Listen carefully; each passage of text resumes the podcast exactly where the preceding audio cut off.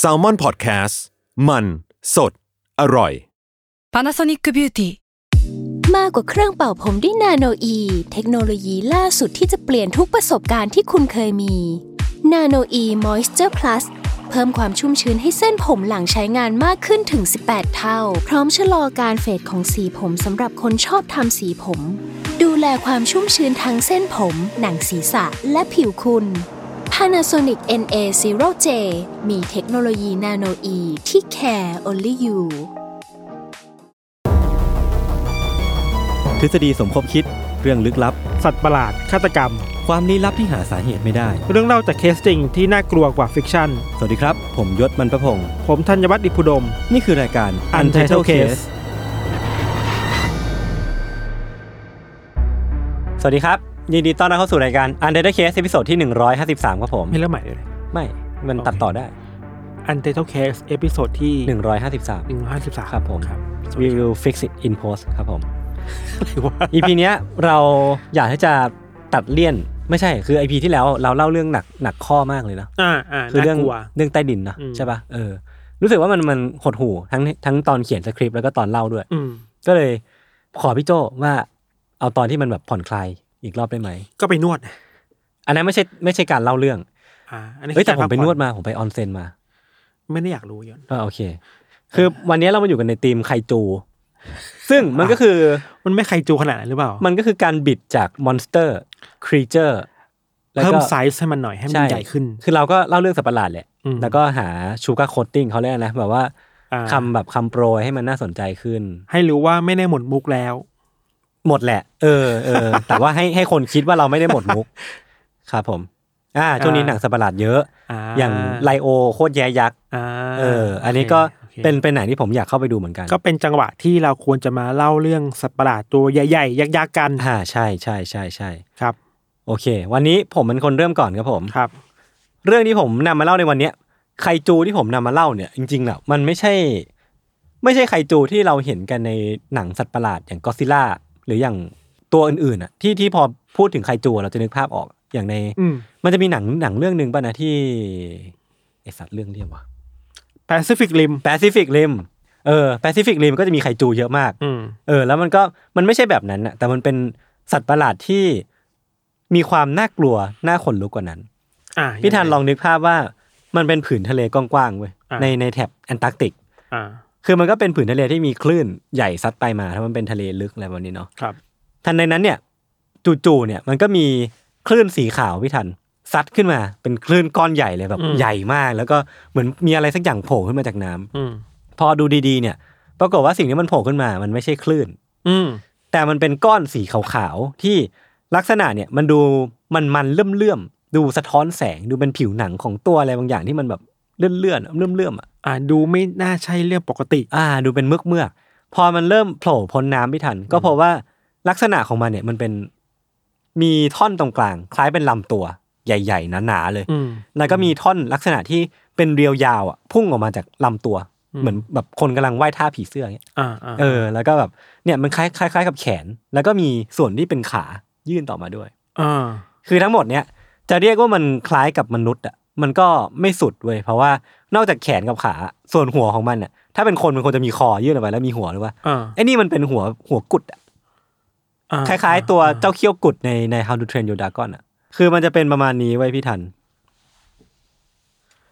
อ่าหัวแบนแบน หัวเป็นแบน กุด โผล่ขึ้นมาจากน้ำแล้วก็แบบเหมือนเหมือนแบบเป็นคนอ่ะที่ อ่า เหมือนกำลังไหว้ท่าผีเสื้อ ๆแต่รูปร่างมันก็เหมือนคนนะ แค่ตรงหัวอ่ะ ใช่แค่ตรงหัวที่มันแบบกุดๆดูแบน อ่า ๆลงไปเนาะเออ คือสิ่งหนึ่งที่ทำให้มันไม่เหมือนมนุษย์นะพี่ทัน เพราะว่ามันเป็นเรื่องของขนาดเว้ยคือขนาดของไอ้เจ้าตัวเนี้ย จากการวัดจากกล้องจากเรื่องเล่าเนี่ย มันน่าจะมีขนาดที่ยาวกว่าสิบเมตร เชี่ยใหญ่นะ และสูงสุดคือสามสิบเมตร สามสิบเมตร โห ใหญ่กว่าเรากี่เท่าว่ะ ไม่รู้เลยอะแบบ เออเยอะ ใหญ่เยอะมากอะ อ่าๆ แล้วมันก็ไม่ใช่เรื่องปกติมากๆคือ อ่า คือมันเป็นสัตว์ประหลาดแหละเอาง่ายๆ คือมันเป็นสิ่งมีชีวิตที่ไม่ใช่คนแล้วก็ไม่ใช่สปีชีส์ที่เรารู้จักทั่วไป และในแง่หนึ่งขนาดมันก็ทำให้เราสามารถเรียกมันได้ว่าไคจู มันคือไททันยักษ์ที่กำลังดำน้ำไปเกาะ อย่า นั้น เพิ่ง หรือเปล่า อย่าเพิ่งมีทฤษฎีตัวเองเดี๋ยวเดี๋ยว ผมมีช่วงเดี๋ยวผมมีช่วง คุณรอก่อน คุณอย่าเพิ่งเอาจินตนาการมายัดเยียดเรื่องผม สิ่งมีชีวิตตัวเนี้ยพี่ทันไม่ใช่ไททันแต่ว่าเป็นตัวที่ถูกเรียกว่านินเกน นินเกน ในภาษาญี่ปุ่น นินเกน แต่นินเกนมันภาษาญี่ปุ่นแปลว่าคนนะ ใช่ นินเกนน่ะ นินเกนนินเกนเอ เอ อ อ คือมันแปลว่าคนเว้ย เออ ด้วยลักษณะของมันอ่ะ มันทำให้คนเนี่ยเรียกมันว่านินเกนเพราะว่า ก็เหมือนคน ตัว นะ มันเหมือนคน แต่ว่ามันแค่อยู่ที่มันว่ายน้ำอ่ะ แล้วมันดูอาศัยอยู่ในน้ำอ่ะ าาา เออ คือมันมีอีกชื่อหนึ่งที่น่าขนลุกกว่า คือเขาเรียกว่า Arctic Human อ่าอันนี่ดูเป็นสตอรี่ เออ ก็คือแบบเป็นเป็นคนยักษ์ที่อยู่แถวอาร์กติกแอนตาร์กติกอะไรพวกเนี้ยเนาะ ครับ เออ ซึ่งมันก็มีคนจับไปเชื่อมโยงกับสัตว์ประหลาดมากมาย ทั้งแบบ อืม ตัวในตำนานของญี่ปุ่น ตัว อืม อย่างอูมิโบสุหรือว่า อืมอืม คราเคนหรือว่าตัวนั้นตัวนี้ อ่า เออ หรือแม้กระทั่งอีวาเกเลียน เทวทูตนี่ เอ หรอ อ มีคนเอามันไปจับกับเทวทูตในอีวาเว้ย อ่าอ่าอ่าา คือถ้าใครดูอีวามา อ่า ไอ้ตัวเนี้ยเป็นยมทูตเป็นเทวทูตได้แน่ๆสำหรับผมนะ อ่าอ่าลักษณะเหมือนกัน ในแง่ อ่า ดีไซน์ในแง่สตอรี่ในแง่การปรากฏตัว เพราะว่ามันจะชอบมีการปรากฏตัวออกมาแบบ จากน้ำบ้างแหละจากฟ้าบ้างแหละ แล้วก็ อ่า ลักษณะของมันเนี่ยมีความเป็นคนเว้ย อ่า มันก็มีความแบบเอ้ยเป็นเทวทูตหรือเปล่า ฮิวแมนเชฟอ่ะ เออใช่ เออ เรื่องราวของเจ้าตัวเนี้ยเป็นยังไงเดี๋ยวผมจะค่อยๆเล่าให้ฟัง ครับ คือตามสไตล์เดิมผมขอเล่าถึงที่มาของมันก่อนแล้วกัน คืออ ม เรื่องของจุดกำเนิดแล้วกัน อืม คือมันจะไม่ใช่จุดกำเนิดในเชิงว่าไอตัวนินเยนเนี่ยมันเป็นสัตว์ประหลาดที่มาจากไหนนะกำเนิดขึ้นมาได้ยังไง แต่ว่า อ่ เป็นจุดกำเนิดที่เริ่มมีคนพบเห็นแล้วก็มีคนพูดถึงมันแล้วกันนะครับ ครับ คือมันเป็นสัตว์ประหลาดที่เกิดขึ้นในยุคอินเทอร์เน็ต จุดเริ่มต้นเนี่ยคือในปี 2002 ก็คือไม่นานมานี้20 ปีที่แล้ว ที่เว็บบอร์ดของญี่ปุ่นครับที่มีชื่อว่า True Channel ญี่ปุ่นอีกแล้วเนาะ ทูจัง เออคล้ายๆ True จัง True Channel อะไรเงี้ย อ่า เออในหมวดหมู่ที่ชื่อว่า occult อ่า หรือว่าเป็นหมวดหมู่ที่แปลภาษาไทยคืออาเรื่องเหนือธรรมชาติ ครับ เรื่อง supernatural อะไรพวกนี้เนาะมันก็มีกระทู้หนึ่งถูกโพสต์ขึ้นมาครับ เจ้าของโพสต์เนี่ยใช้ชื่อว่าไบโตะคุง อ่า ไบโตะคุงเนี่ยเหมือนแปลเป็น anonymous อะไรพวกนี้เนาะ อืม เอออ้างว่าเขาเนี่ยได้รับข้อมูลมาจากคนหนึ่งครับที่มีส่วนเกี่ยวข้องกับการวิจัยเรื่องของวานบริเวณแถบแอนตาร์กติก คือเขาอะได้ข้อมูลมาว่าที่แอนตาร์กติกเนี่ยแม้บอกแม้ แม้ว่ามันจะเป็นการรายงานว่าเป็นการวิจัยเกี่ยวกับวานเกี่ยวกับดู อืม ชีวิตความเป็นอยู่เกี่ยวกับเรื่องต่างๆ ของวานอะเนาะ อืม แต่ว่าคนนักวิจัยที่นู่นอะพี่ทันมันมีความลับว่าพวกเขาไม่ได้วิจัยแค่เรื่องของวาน อ่า เพราะว่าในช่วงหลายปีที่ผ่านมาในช่วง 5 ปีที่ผ่านมาเนี่ย อ่า สมาชิกหรือว่านักวิจัยเหล่าเนี้ยกำลังตามหาวัตถุบางอย่าง อ่า ซึ่งเหล่านักวิจัยอะเรียกกันว่าฮิโตะงาตะบุตไตหรือแปลเป็นไทยคือ human shape object หรือว่า อ่า วัตถุที่มีรูปร่างเหมือนคน อ่า เออ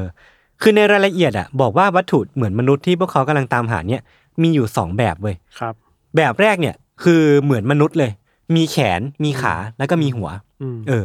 อีกแบบหนึ่งเนี่ย ค่อนข้างวิจิตรพิสดารหน่อย คือมันเหมือนเป็นท่อนบนของมนุษย์อะสองสองคนอะมาต่อกัน อ่า เออ อันนี้คืออีกแบบหนึ่งที่ ครับ เขาบอกว่ามันเป็นวัตถุประหลาดที่มีรูปร่างลักษณะคล้ายกับมนุษย์ที่อยู่แถบแอนตาร์กติก ครับ โดยที่สองสิ่งเนี้ยหรือว่าสิ่งมีชีวิตจำพวกเนี้ยมักจะผุดขึ้นมาจากน้ำเหมือนกับวาน แล้วก็มีลำตัวสีขาวผ่องสะท้อนแสง แล้วก็มีความยาวเกิน 10 เมตร อืม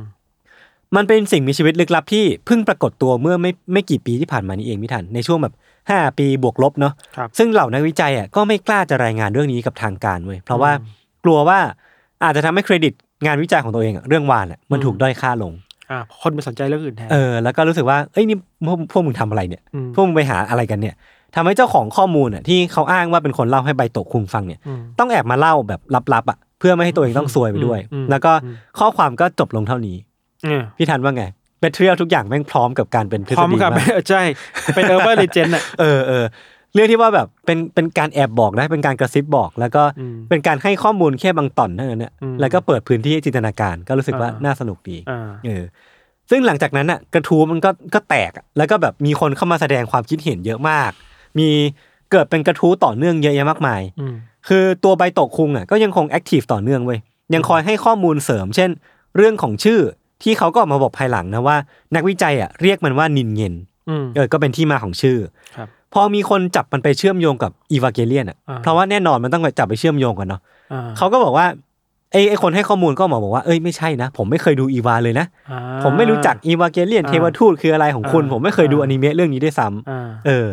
ในโพสต์เดียวกันเนี้ยไบโตะคุงก็ได้ให้คำอธิบายเพิ่มเติมเกี่ยวกับตัวใบหน้าของเจ้านินเงียนด้วย ครับ บอกว่ามันมีสองตา อันนี้ก็แน่นอน แต่ว่าปากของมันเนี่ยไม่ทัน มันเป็นปากที่เป็นรูโบเข้าไป เป็นโฮลลึกเข้าไปอย่างเงี้ย นี่มันเทวทูตนี่หวะยศ ก็ใช่ไง เออ แต่ว่าหลังจากเนี้ย พอเขาให้ข้อมูลเรื่องชื่อเรื่องใบหน้าเรื่อง อ่า เรื่องลักษณะภายนอกของมันจน ครับ จนครบเนี่ย ใบโตะคุงก็หายตัวไป อ่า แล้วก็ไม่กลับมาอีกเลย คือสร้างเรื่องไว้ เออ แล้วก็ ทิ้งไปทิ้ง ทิ้งป ขี้ ริศนาไว้ เออ แล้วก็ไม่กลับมาที่กระทูนี้อีกเลยทำให้ ครับ ข้อมูลดั้งเดิมที่เรารับรู้เกี่ยวกับตัวนินเย็นเนี่ยมีเพียงเท่านี้ อ่า แต่แน่นอนว่าพอไฟมันจุดติดแล้วอะไฟมันลามทุ่งแล้วอะ อ่า เรื่องราวหลังจากเนี้ยของนินเย็นเนี่ยมันก็ไปไกลมาก คนคนตั้งต้นควบคุมไม่ได้แล้ว ๆ ถูกต้องถูกต้องไม่ไม่ไม่รู้ว่าเขาตั้งใจจะควบคุมหรือเปล่าด้วยซ้ำเนาะ อ่า คือเรื่องราวของนินเย็นเนี่ยหลังจากเนี้ยมันก็ไปปรากฏอยู่ในมังงะ เล่มหนึ่งที่มีชื่อว่าอานาตาโนะชิระไนมิคาคุนินเซบุสุ ครับ อ่านไม่รู้ถูกป่ะนะขอโทษนะครับ ครับ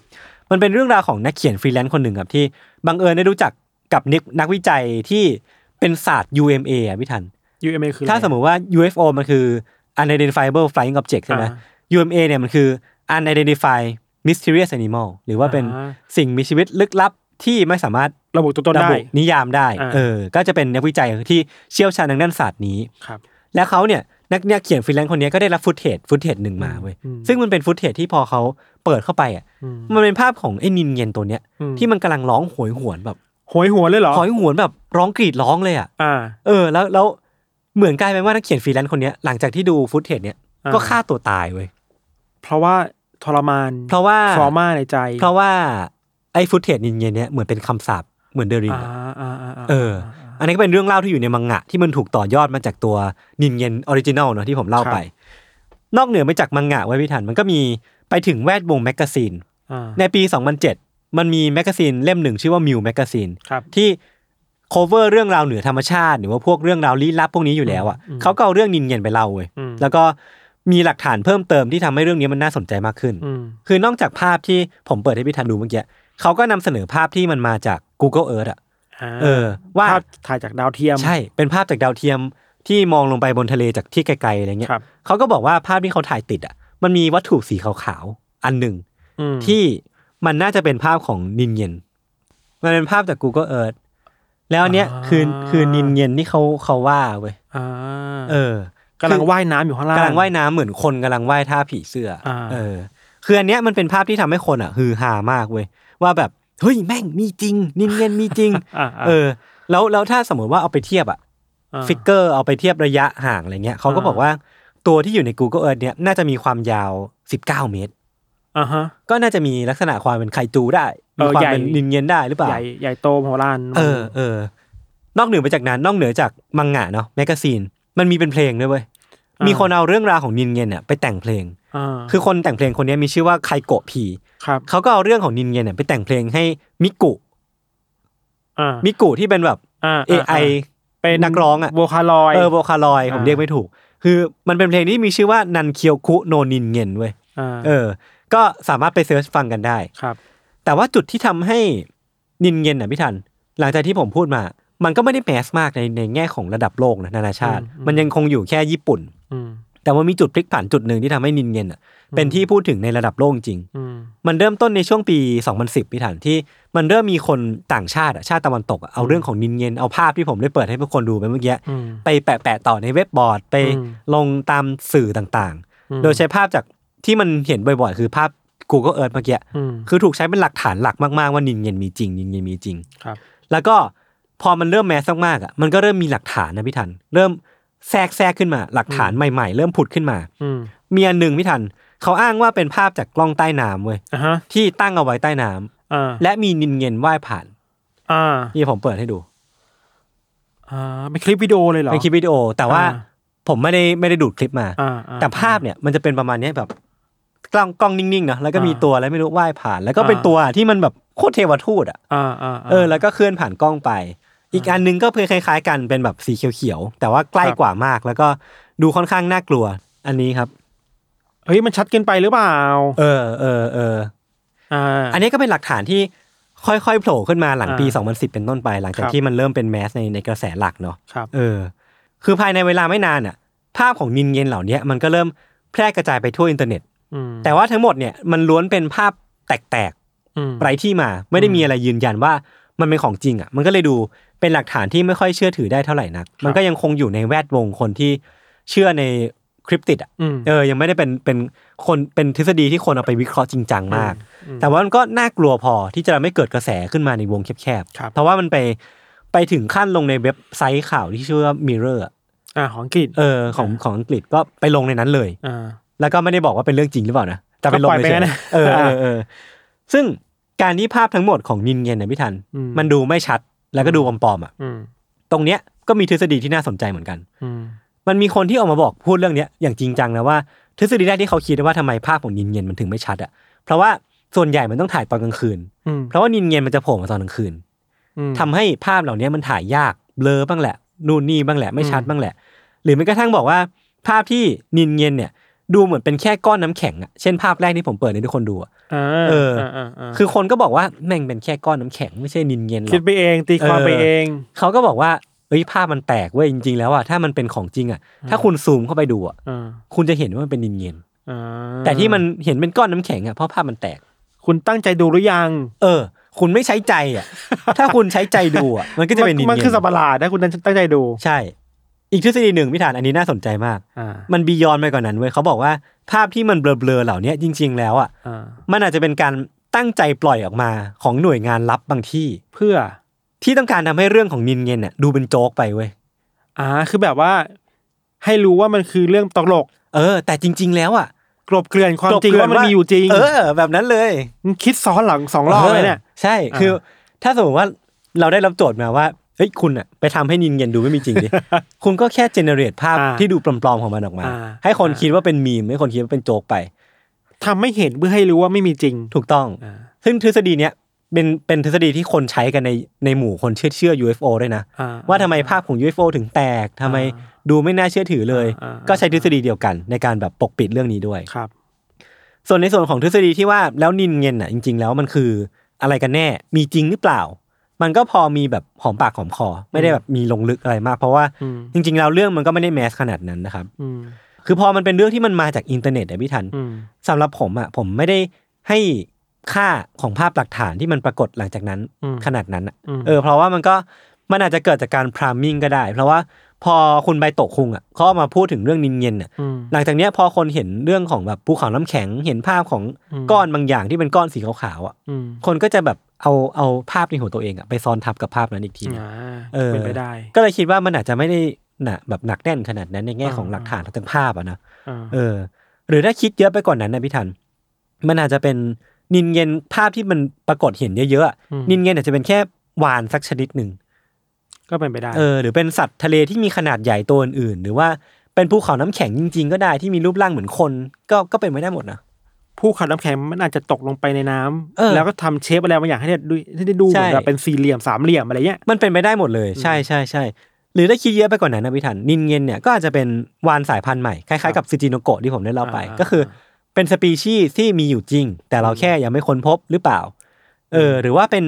สิ่งมีชีวิตสปีชีส์ใหม่ ที่มีวิวัฒนาการมามีรูปร่างคล้ายคน แต่ว่าอาศัยอยู่ในน้ำและมีขนาดใหญ่ยักษ์ อืม อันนี้ก็เป็นไปได้ ครับ หรือทฤษฎีหนึ่งคือ นินเงนเนี่ยคือสายพันธุ์ของมนุษย์นี่แหละ คือโฮโมสักอย่าง อืม ที่ไม่ใช่โฮโมเซเปียน แต่ว่าเป็นโฮโมบางอย่างที่ อืม มีวัฒนาการไปเป็นคนยักษ์ที่อยู่ในน้ำ คือถ้าเราไปตามดูวิวัฒนาการของมนุษย์อะ เออ ก่อนจะเป็นลิงอะเราก็เป็นสัตว์ในน้ำมาก่อนใช่ไหม ใช่ใช่ คือมนุษย์ก็มาจากน้ำอะ เออ มันก็เป็นไปได้สิ ก็เป็นไปได้ คือคือมีวัฒนาการแล้วแต่ไม่ขึ้นแต่ไม่ขึ้นมาจากน้ำ ถูกต้อง ยู่ยู่ใต้น้ำต่อไป แต่มันแค่แค่มีเชฟเหมือนมนุษย์ทุกอย่างอะไรเงี้ยก็เป็นไปได้ปะวะ ผมมีคำถาม ว่า แล้วกินอะไรอะนินเงินเนี่ย ไม่รู้ เออเขาตัวใหญ่มากนะ อ่ะถ้าถ้าทุกคนมีทฤษฎีนิงเย็นกินอะไร เออช่วยคอมเมนต์ด้วยว่าคิดว่านินเงินกินอะไรในน้ำ หรือว่าถ้าเป็นมนุษย์เนี่ยเขามี Grab ไหม เขามีไลแมนไหม แกลบโอเชียน เออ เออ แล้วเขาจะเดินทางไกลอ่ะเขาต้องว่ายน้ำหรือเปล่า หรือว่าเขามี Grab ซับมารีน อ่า อ่าอันนี้เราก็ไม่รู้เหมือนกันนะครับ เออ ครับ อีกทฤษฎีหนึ่งคือว่านินเย็นเนี่ยอาจจะเป็นเอเลี่ยน หรือว่าเป็นศัพท์เฉพาะที่เขาเรียกว่า USO USO ถ้า UFO มันคือ flying object เนาะ อ่า USO เนี่ยคือ submersible object หรือสิ่งมีชีวิตสิ่งเอ้ยวัตถุใต้น้ำ อ่า ก็คือเป็นอีกศัพท์หนึ่งก็คือเป็น UFO ของคนใต้น้ำ อ่า เออและและนินเย็นเนี่ยมันก็คือเอเลี่ยนแหละ ที่ใช้ชีวิตอยู่ใต้น้ำแต่ว่าบังเอิญแบบ มาจาก นอกโลกแล้วก็มาแอบใต้น้ำเราอ ห ยู่ รือว่าส่งมาจากนอกโลกแล้ว ดันซวย เออ ลงมาในใต้น้ำแทนลงจะลงแทนแบบ เออ บนพื้นดิน ใช่ แล้วก็อีกทฤษฎีหนึ่งคือว่าเขากำลังจะวางกำลังวางแผนอะไรทำอะไรบางอย่างอยู่ใต้ทะเล เซเลเชียลหรือเปล่า เซเลเชียลคือใคร ในอีเทอร์นอลไงอ่ะผมไม่ได้ดู โอ้ยขอโทษครับ มาสู่ช่วงทฤษฎีดีกว่า ครับ อผมอะคิดว่า ยังไงยังไงแม่งก็ ก็ก็เทวทูตอะจากอีวา อ่าถ้าคุณ อ่า เชื่อทางนั้นนะ เออแล้วแล้วคนที่ผมเชื่อเป็นเรื่องแต่ง อืม แต่คนแต่งอะได้แรงบันดาลใจมาจากอีวาเกเลียนเว้ย คือถ้าเริ่มต้นมาจากญี่ปุ่นนะ อ่า แล้วอิทธิพลเรื่องรูปทรงของสิ่งต่างๆ แล้วการปรากฏตัวขึ้นจากน้ำเนี่ย อืม มันก็คือแบบเทวทูตอ่ะ เออเออแล้วผมเพิ่งดูมาด้วยไง ผมก็เลยรู้สึกว่าเออเรื่องนี้แม่งน่าสนใจ เทวทูตตามลักษณะในในมังงะหรืออนิเมะของอีวานเกเลียนก็ลักษณะแบบนี้นะ ใช่ไหมแบบ คือ คลีนคลีนฮิวแมนเชฟ ใช่ใช่ เออ แต่หัวจะกลม ใช่ใช่ใช่แล้วก็แบบ เราก็ไม่รู้ว่าเขามีพลังอะไรนะถ้าเขาเป็นอีวาจริง ๆมีมีบางตัวที่มาจากเดินออกมาจากน้ำด้วยก็มีแล้ว เออ ลักษณะแบบนี้เลย แบบนี้เลยแบบนี้เลยก็เป็นไปได้นะครับ ครับ แล้วก็จริงๆ คืออยากอยากฝากทิ้งท้ายไว้ว่า ทุกคนคิดว่านินเงินเป็นตัวอะไร ก็มีทฤษฎีก็มาบอกกันได้ กินอะไรผม กิ อน ยาก อะไร ผม แล้วก็ สงสัย ถ้าเขาเป็นไคจูจริง ๆ เนี่ยเขามาว่ายน้ำทำอะไรอยู่ในทะเลของเรากันแน่ ใช่ หรือเขากำลังวางแผนรอวันบางอย่างที่จะยึดครองโลกอยู่หรือเปล่า ในหนึ่งวันเขาทำอะไรบ้าง อ่า เขาแบบไปไซซีอิงไหม A day in the life ของเขาคือ ป อะ ระ ไร เด็นอินเตอร์แลกของนิเงินคืออะไร อันนี้ก็น่าสนใจ คือตื่นเช้ามาต้องออกไปออกกำลังกายกลับมาที่ อ่า ถ้ำมานั่งทำงานคอมพิวเตอร์นั่ง เออ ซูมประชุม นินเงินเนี่ยมีสิ่งที่เรียกว่าออฟฟิศซินโดร มไหม มีมิดไลฟ์คริสหรือเปล่า หรือว่าแบบต้องขอขึ้นเงินเดือนกับหัวหน้ายังไงบ้างอะไรอย่างเงี้ยนะ ใช่ใช่ เออหรือว่าแคเรียพาดของการเป็น เออ นินเงินเนี่ย คิดคือว่าอะไร คิดว่าเป้าหมายในชีวิตของนิเงินคืออะไรก็คอมเมนต์มาได้ น่าสนใจนะครับ โอเค ผมว่าคอมเมนต์นั้นน่าจะมีแต่ด่าเรา ไม่ได้มีทฤษฎีอะไร เมื่อไหร่มึงจะจบ โอเค ประมาณนี้ครับ ครับ ก็พักฟังเบรกโฆษณาสักครู่ก่อนกลับมาฟังเรื่องของนิทานในเบรกหน้าครับ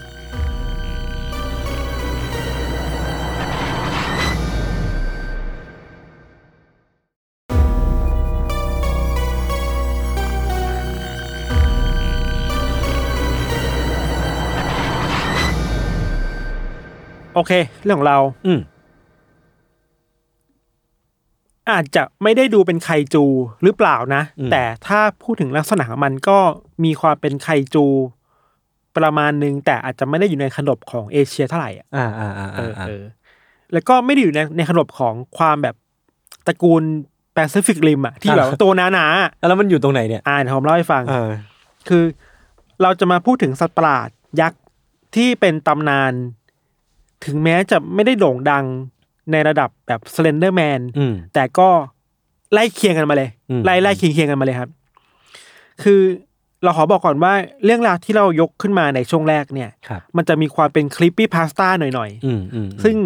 ไอตัวนี่แหละ มันก็เกิดมาจากอินเทอร์เน็ตเคาน์เตอร์ของโลกเรานี่แหละครับ ครับ คือได้เป็นนิยศในวันที่ 16 กรกฎาคมปี 1995 เนี่ยครับ อืม มีชายชาวสหรัฐคนหนึ่งชื่อว่าคุณแชทกีเวกเขาบอกว่าเขาได้เข้าไปท่องเที่ยวในป่ากับเพื่อน ป่านี้ชื่อว่าป่าทันยาครีก ซึ่งอยู่ในรัฐอาคันซา อืม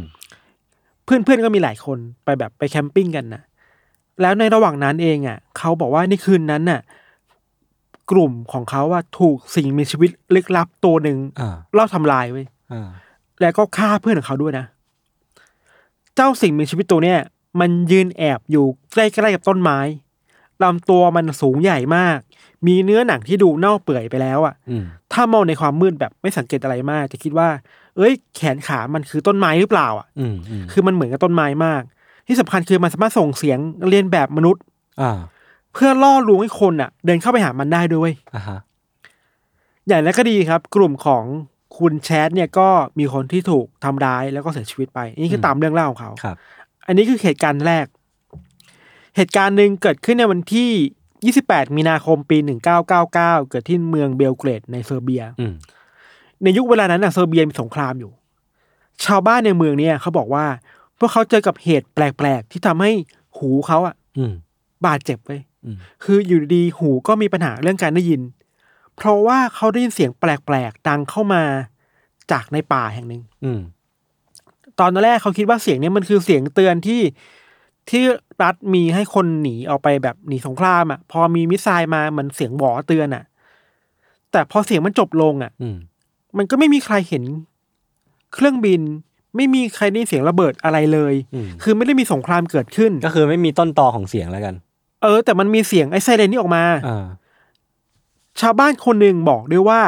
ในในเวลาประมาณสิบนาทีก่อนที่เสียงนี้จะมันจะเกิดขึ้นนะครับ เขาเห็นสิ่งมีชีวิตที่รูปร่างแปลกๆ เช่น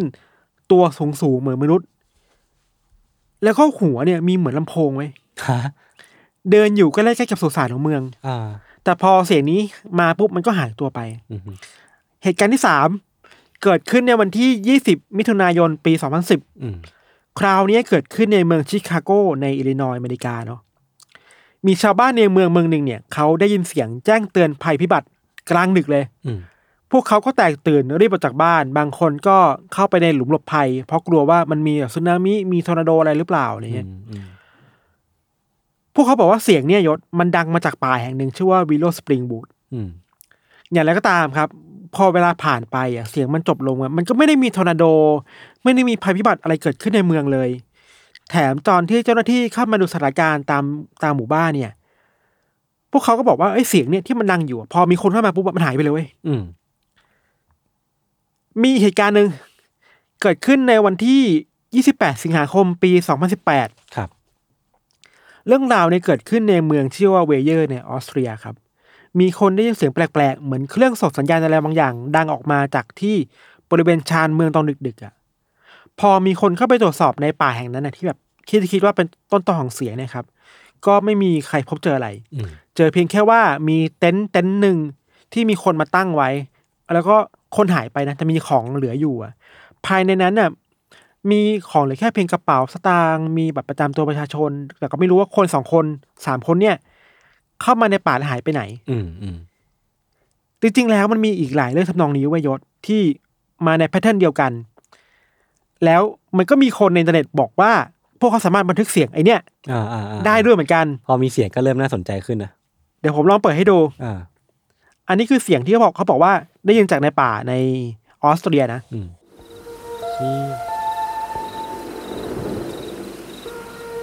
โอ้โห เออ เสียง นี่คือ แม่งแบบว่า อันนี้คือส่วนหนึ่ง เออ อันนี้คือเหตุการณ์ที่ออสเตรียในปี 2018 อ่า ตามเรื่องเล่านะ ครับ เราย้อนไปอีก ที่เราบอกว่าเสียงในเมืองเบลกเรตในเซอร์เบียในปี 1999 เนี่ย เสียงมันจะเป็นแบบนี้ไว้ย ก็คือเสียงหวอ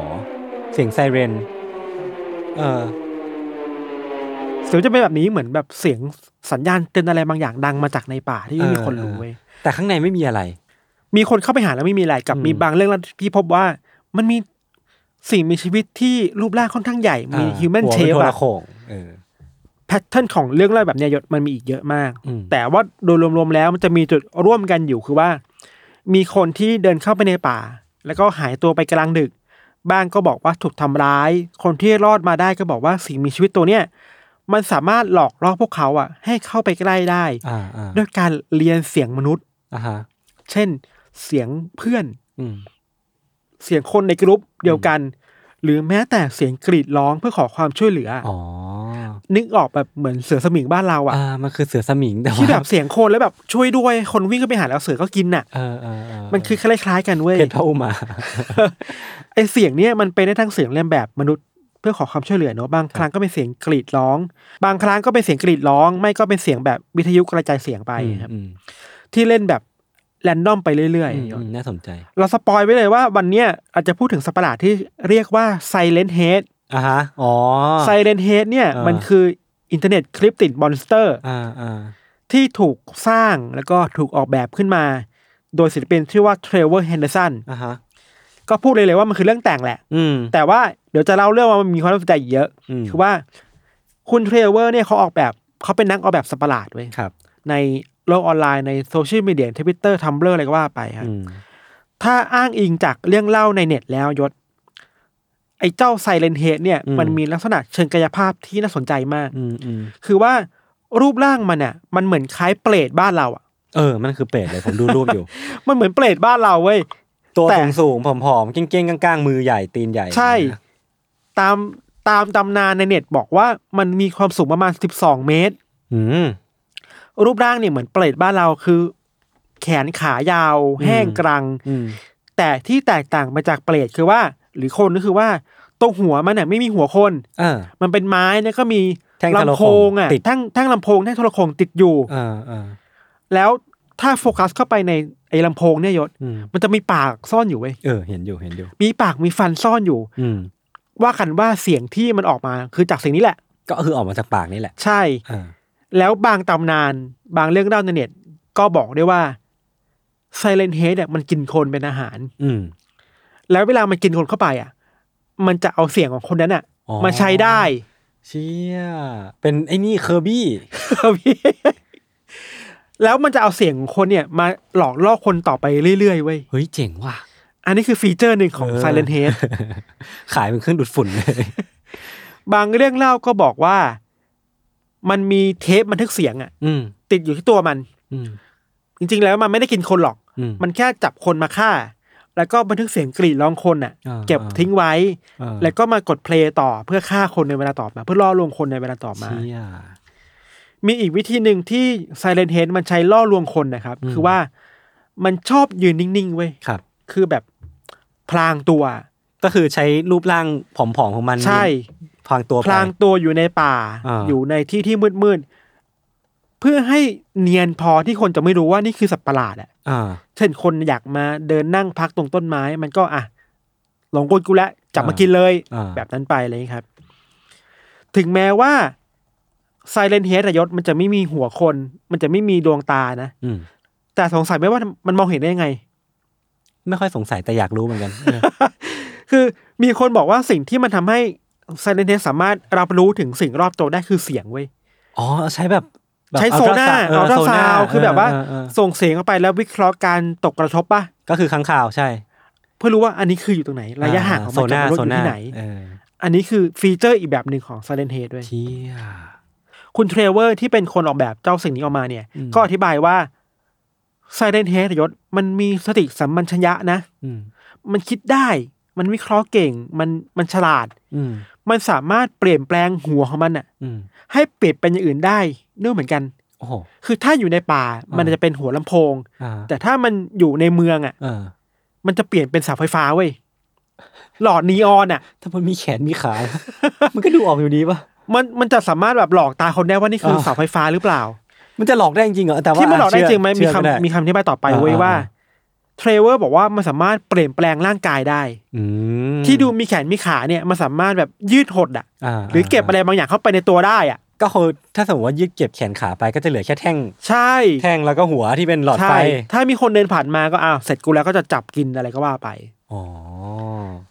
บางครั้งเนี่ยครับ มันไม่ได้ออกล่าเหยื่อแค่ในป่า อืม มันออกหากินในเมืองด้วยเว้ย อืม อย่างเช่นแต่ที่เราบอกไปมันเปลี่ยนตัวเองตามสภาพแวดล้อมในเมือง ให้เข้ากับสภาพชีวิตคนอ่ะ อ่า คนกลับบ้านมันดึกๆเมาเหล้าอะไรไปเนี่ยหรอกปะ ก็คือมันก็ต้องหากินแหละ มันก็ ต้อง มันก็ต้องเปลี่ยนแปลงพฤติกรรมเนอะ เอออีกคำถามหนึ่งคือ แล้วทำไมมันสามารถเดินจากป่ามาเมืองแบบ ไม่มีคนเห็นได้ อืม คุณเทรเวอร์ก็อธิบายเขาอธิบายเก่งเว้ย เขาเขามีทฤษฎี เทรเวอร์เขาเคยยืนยันผ่านทวิตเตอร์ว่า อ่า ไซเลนเฮเนี่ยมันคือสิ่งมีชีวิตมาจากมิติอื่น อืม ไม่ใช่มิติเรา อืม เพราะฉะนั้นน่ะมันสามารถวาร์ปได้ อ่า อ่า เห เหมือนอัพไซด์ดาวเหมือนเราดูสแตนเจอร์ติงอ่ะ อ่าฮะ มันสามารถโผล่ที่หนึ่งแล้วมีประตูอ่ะแล้วออกมาจากอีกประตูหนึ่งได้อ่ะ ก็คือทะลุมิติได้แหละ ทะลุมิติได้ อ่าอ่า แล้วบางครั้งที่เราเห็นในเมืองกับในป่าเนี่ยอาจจะเป็นคนละตัวกันก็ได้ เพราะมันมีสปีชีส์มันอยู่ อืม ในอีกโลกหนึ่งอะครับ อืม ย้อนไปหน่อยไปดูที่มาของสิ่งนี้กันนายศ ครับ คุณเทรเวอร์เนี่ยเขาสร้าง i ซเลนเฮดขึ้นมาในทัมเลอร์ อืม ทัมเลอร์ตอนนี้มียังมีอยู่ปะ เหมือนจะมี แต่ว่าฟีเจอร์มันลดลงเยอะแล้ว อ่า อืม ทัมเลอร์คือเว็บที่เก็บภาพเนาะ ครับ คนแชร์ภาพที่ตัวเองสร้างขึ้นมากันบ่อยๆในเมื่อก่อนเนาะเทรเวอร์สร้าง i ซเลนเฮดแล้วก็โพสต์มันขึ้นมาในปี 2018 ครับ อืม แล้วก็พร้อมกับสตอรี่รูปหนึ่ง ในรูปแรกที่เทรเวอร์โพสต์อะยศเป็นรูปที่ Silent Head อยู่บนสุสานเว้ย เหรอ ยืนอยู่ชานเมืองแล้วมีสุสานแล้วก็เนี่ยกำลังเดินอยู่ นี่มันภาพโปรโมท Resident Evil หรือเปล่าครับ แล้วก็มีแคปชั่นประมาณเล่าเรื่องเล่าว่า อ่า มีผู้หญิงคนหนึ่งอยู่ในรถที่ อืม สามีเขาขับอะครับ อืม ระหว่างที่ขับรถผ่านสุสานเนี่ยพวกเขาเห็นสิ่งมีชีวิตรูปร่างใหญ่ อืม กำลังเดินอยู่ในสุสานแล้วมีหั อื ว ม เป็นลำโพงเดินไปมา อืม พอคุณผู้หญิงที่เป็นภรรยาเนี่ยเดินลงมาถ่ายรูปสิ่งตัวนี้เนี่ย ครับ ไอ้เจ้าตัวเนี้ยมันก็ส่งเสียงออกมาจากลำโพงมัน อ่า เป็นคำเช่น nine eighteen shine ที่แปลว่าเด็ก seventeen remove ซ้ำไปมาเว้ย เป็นคำที่แบบไม่รู้อ่ะ เออแปลว่าอะไรวะ แปลว่ามันจะ remove เด็ก มันจะ วัยรุ่ remove เด็กวัยรุ่นอายุสิบแปด ออกไปทั้งหมด เก้า เลยเหร ข อ วบอะไรอย่างนี้หรือเปล่าอ่ะ เออน่ากลัวว่ะ สตอรี่คือน่าสนใจมากเว้ย ออออ หลังจากที่สตอรี่นี้มันถูกเผยแพร่ออกไปครับ ครับ ผู้คนในเน็ตก็ชื่นชอบสิ่งนี้มากเว้ย อืมอืมอืม มีการเอาซาเลนเฮเนี่ยไปแต่งเติมเรื่องเล่ากันในในเวอร์ชันตัวเองอ่ะ อืม เอาไปแต่งในคลิปพี่พาสต้าบ้างอะไรเงี้ย ม คือเข้าใจว่า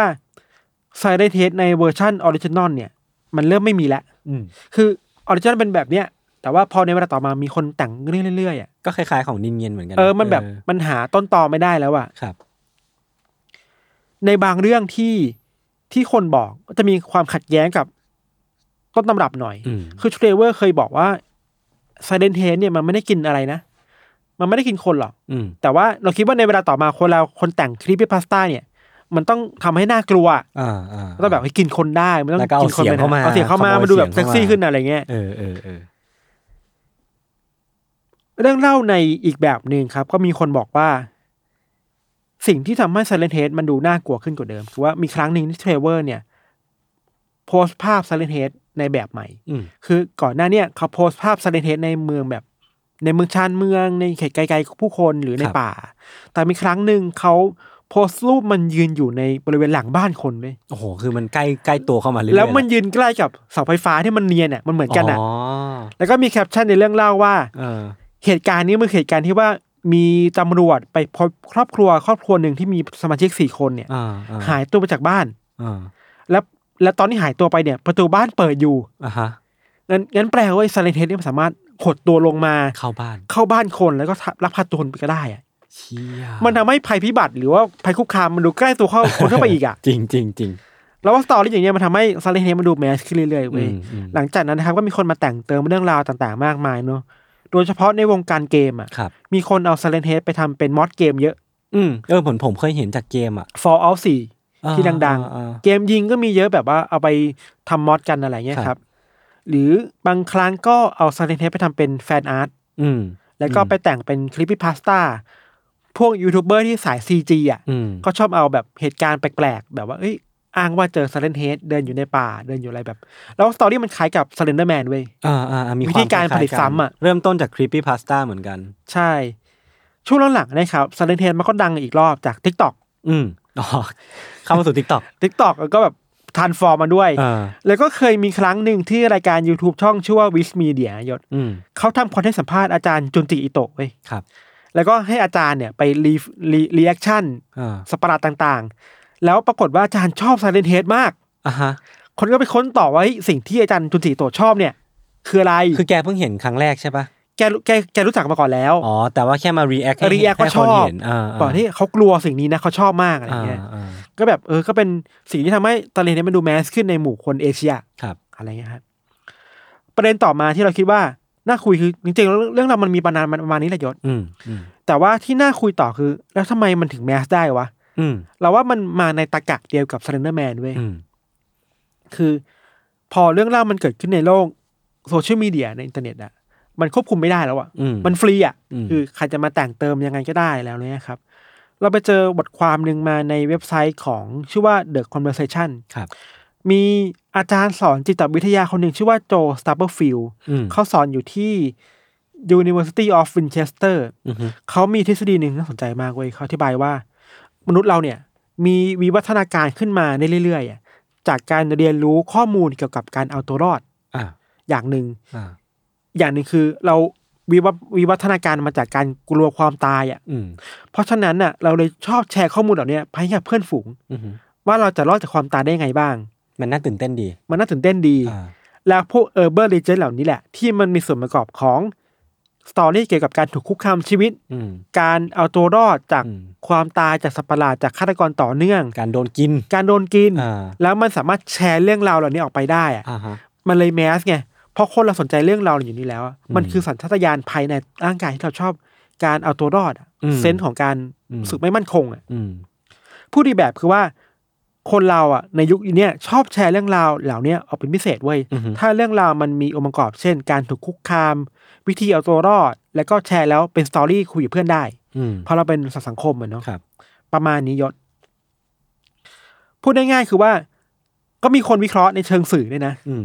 อันนี้ก็น่ามันจะดูดีไปหน่อยคือว่า มีคนบอกว่า เฮ้ยไอเนี่ยไอปรากฏการณ์แบบสเลนเดอร์แมนหรือว่าสเลนเฮดเนี่ย มันพูดถึงภาวะความเป็นหลังสมัยใหม่เว้ยหลังสมัยใหม่คือ post modern อ่า มันก็เป็นทั้งภาวะของโลกหรือ เออ ศิลปะด้วยเนาะ อ่าฮะ คือถ้าเราสามารถบ่งชี้ได้ว่า Silent h a t e เนี่ย มันคือสิ่งที่ทำให้เราไม่สามารถรู้ว่าอะไรคือความจริง อะไรคือความปลอมอีกต่อไปแล้วอะ อืม ในโลกอินเทอร์เน็ตอ่ะ อืม คือเส้นแบ่งมันเบลอมาก รวมถึงการ เราสามารถผลิตซ้ำสิ่งต่างๆ จากออริจินอลได้มากขึ้นเรื่อยๆ จน เราไม่สามารถหากลับไปต้นต่อได้แล้วว่าอะไรคือออริจินอลอ่ะ อืม หรือไม่มีไม่มีอะไรสามารถเคลมความเป็นออริจินอลได้แล้วอ่ะ อืม คือสมมุติว่าถ้าเราเคลมว่าสิ่งที่คุณคุณเทรเวอร์เขาทำอะครับ ว่าว่ามันคือออริจินอลอะแต่มันใช่ออริจินอลจริงๆหรอ เพราะเขาก็น่าจะเอาเรฟจากตัวนั้นตัว ใช่ นี้มาแปะ นึกออกไหม ยู่ดี เพราะฉะนั้นอะในยุคหลังหลังสมัยใหม่หรือ อืม post modern นะเราไม่สามารถบอกว่าอะไรคือออริจินอลได้อีกต่อไปแล้วอะ อ่าอ่าดั้ง เส้น เดิม แบ่งมันก็ชัดเจนอะ อ่า ถ้างั้นแปลว่าเจ้าไซเลนเฮหรือไซเลนแมนมันคือภาวะแบบหนึ่งของโลก post modern อะ อ่า ที่แบบเราไม่รู้ความจริงคืออะไร เราไม่รู้ต้นตำรับคืออะไรอะ ในเชิงปรัชญามันก็ไปได้เหมือนกันนะ ใช่คือมันคือการปล่อยฟรีของสิ่งต่างๆออกไปแล้วอะมัน เออ ฟรีฟอร์มอะ แล้วมันก็แอพพลายได้กับ Urban Legend อินเทอร์เน็ตมิส อืม หลาย ๆ อย่างมาก ๆ เลยนะ ถ้า ใช่ ได้ทฤษฎีเนี่ย ใช่ครับ เออ เราคิดว่ามันก็อธิบายได้น่าสนใจดีว่าทำไมเออเบอร์เจนในอินเทอร์เน็ตมันเลยไวรัลได้ง่าย อืมอืมอืม ๆ เพราะอะไรแบบนี้แหละ เส้นแบ่งความเบลอที่มันชัดเจนการผลิต เออ ซ้ำสิ่งต่างๆนี่เรื่อย เออแต่แต่มันก็ไม่ใช่ว่าทุกอินเทอร์เน็ตมิสหรือว่าทุกทุกครีเจอร์ ๆ จะแมส มันจะแมส ใช่ มันต้องมีเนี่ย ปั ไอ จจัย ตัวไซเรนเฮดเนี่ย ผมว่ามันความน่าสนใจของมันเนี่ยคือมันวิชวลมันจะว่าเรียกว่าน่ากลัวได้ไหมเต็มปากมันไม่ได้น่ากลัวเชิงแบบสยองขวัญอะ อืม มันมันเวียดมากกว่าเนาะมันแปลกๆมันแบบ เราว่าสิ่งที่คนพูดถึงแล้วไม่ว่าคือ นึกภาพว่ามันคือสิ่งสิ่งมีชีวิตแปลกๆในซันนิฮิลอ่ะ เออเออมันมีความไซเรนฮิล มันมีความซันนิฮิลอ่ะ ใช่ แล้วชื่อก็คล้ายๆด้วย เออแต่อันนี้คือไซไซเร Siren นอันนั้นคือไซ Siren เรนความเงียบไง เออ แต่ว่านี่นแหละมันมีความแบบกึ่งมนุษย์ก็ไม่ใช่อ่ะ อืมอืมอืม แล้วมันเดินไปมาได้อะไรอ อื ย่างเงี้ ม ยครับ อืมอืม แต่ถ้าเป็นไทยอ่ะเราไม่รู้ว่าอย่างไทยอ่ะ ถ้าตัดความเป็นผีออกอ่ะ อืม เปรตเรียกว่าสัตว์ประหลาดไหม เรี ยกดิ เรียกดิ ถ้าตัดความเป็นวิญญาณออกไปอ่ะ ใช่ไหมคือมันก็มีความแบบยืดยาวยืดใหญ่ คือผมว่ามันมีความแบบว่าเปรตอ่ะ มันคือสัตว์ประหลาดที่มีที่มาเกี่ยวกับศาสนา อ่า เกี่ยวกับความเชื่อ อ่า คือการฟอร์มขึ้นของเปรตอ่ะ มันคือต่อยอดมาจากความเชื่อทางศาสนา อืม เออ มันก็เลยแบบเป็นเฉพาะทางของของไทยมั้ง อืม เออ ก็เลยน่าสนใจดี อย่างไทยมีสัตว์ประหลาดอีกไหมพญานาค พญานาคกระหัง กระหังก็ดูไม่ใหญ่มาก เออ แต่ไม่ใช่ไคจู ครุฑไงครุฑก็ไคจูปะ เออเป็นไปได้ แต่ครุฑของไทยวะไม่รู้เหมือนกัน ไม่รู้เหมือนกันครับ เออครับผม ก็นั่นแหละก็เป็นสัตว์ประหลาดที่สะท้อนถึงอะไรหลายๆอย่างได้เยอะดีแหละ อืมอืมอืมน่าสนุกดี ครับ ครับผม ประมาณนี้ครับ โอเค ก็เรื่องราวสัตว์ประหลาดมันก็คงเป็นเรื่องที่เราเล่าแล้วมันสนุกปาก งั้นคราวหน้าเอาสัตว์ประหลาดขนาดเล็กๆไหม พอก่อนพักก่อน small monster ก็ยังไปได้นะ tiny monster ผมมีเรื่องหนึ่งด้วย ผมเจอแล้วผมเล่าเรื่องเรื่องนี้ได้ เลย โอเค งั้นก็วันนี้ก็ประมาณนี้นะครับ ก็ติดตามรายการของเราทั้งสองคนได้ทุกช่องทางของ Summer Podcast เช่นเคย วันนี้ผมสองคนลาไปก่อน สวัสดีครับ สวัสดีครับ